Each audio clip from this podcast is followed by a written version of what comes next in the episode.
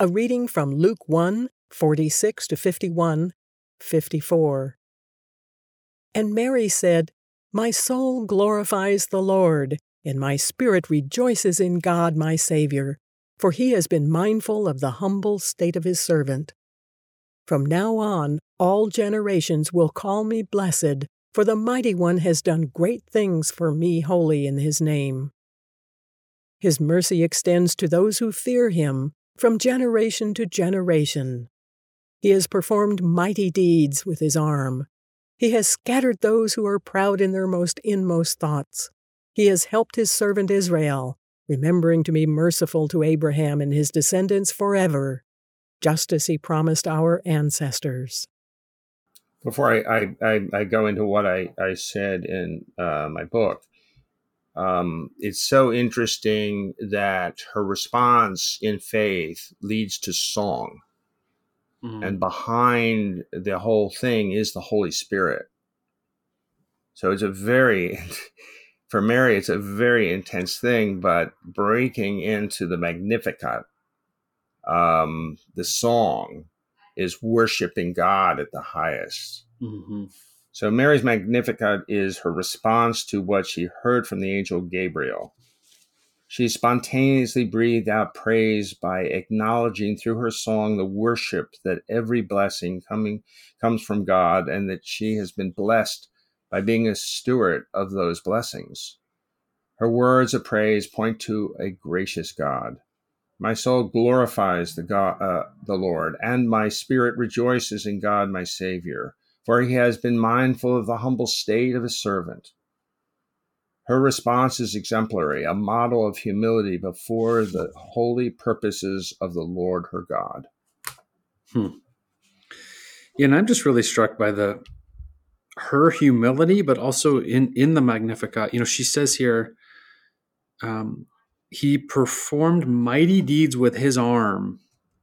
He scattered those who are proud in their inmost thoughts. And then there's a couple of verses actually that you skip um, in the reading where she really gets into basically like a a theology of justice. In verse fifty-two, he's brought down the mighty from their thrones and exalted those of humble estate.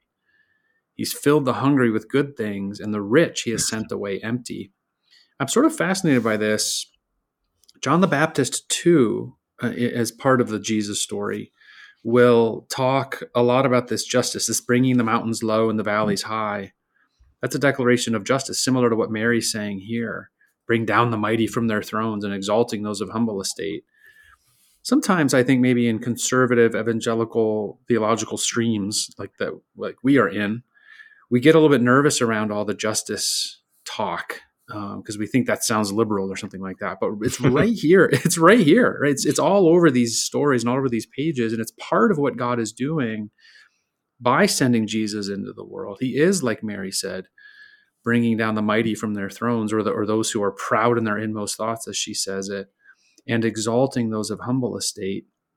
That's just a big part of the narrative. And so the takeaway for me, it's like a caution, right? It's like, okay, Nathan, if Jesus really is your Savior, your Messiah, if the gospel is going to be preached, then also don't forget the humility response. Don't think of yourself as high and mighty. Don't try to grab onto power in this world. Rather, go find Jesus out there in the in the highways and byways, the hedges, as, as they say in the old uh, gospel song. That's really where a lot of the gospel work is. That's where we meet Jesus. That's where we meet people like Mary and Elizabeth and Christ himself and John the Baptist, is in these humble places, these unassuming places where really the might and power and wonder of God can shine more brightly. If my ego, if my greatness is not getting in the way, if it's just my humility, then his greatness will will be the headline of all these stories. I think you you you were saying this, but uh, her humility may have been what God saw mm-hmm. in her. Yeah, totally. And yeah. The other thing that um, probably is true is that she's religious. I mean, she mm-hmm, she mm-hmm. she honors the Sabbath, so on and so forth. But she probably also knew Isaiah and Jeremiah and all the prophets in the Old Testament. I probably knew something about them, even if it was only hearing it read in the synagogue, in the temple. But um, I, I think that this kind of all fits together. Definitely. From her, yeah. you know, from her background, though she's very insignificant, very humble, not known by history, not known by Herod or anybody like that. And yet she has been chosen by God.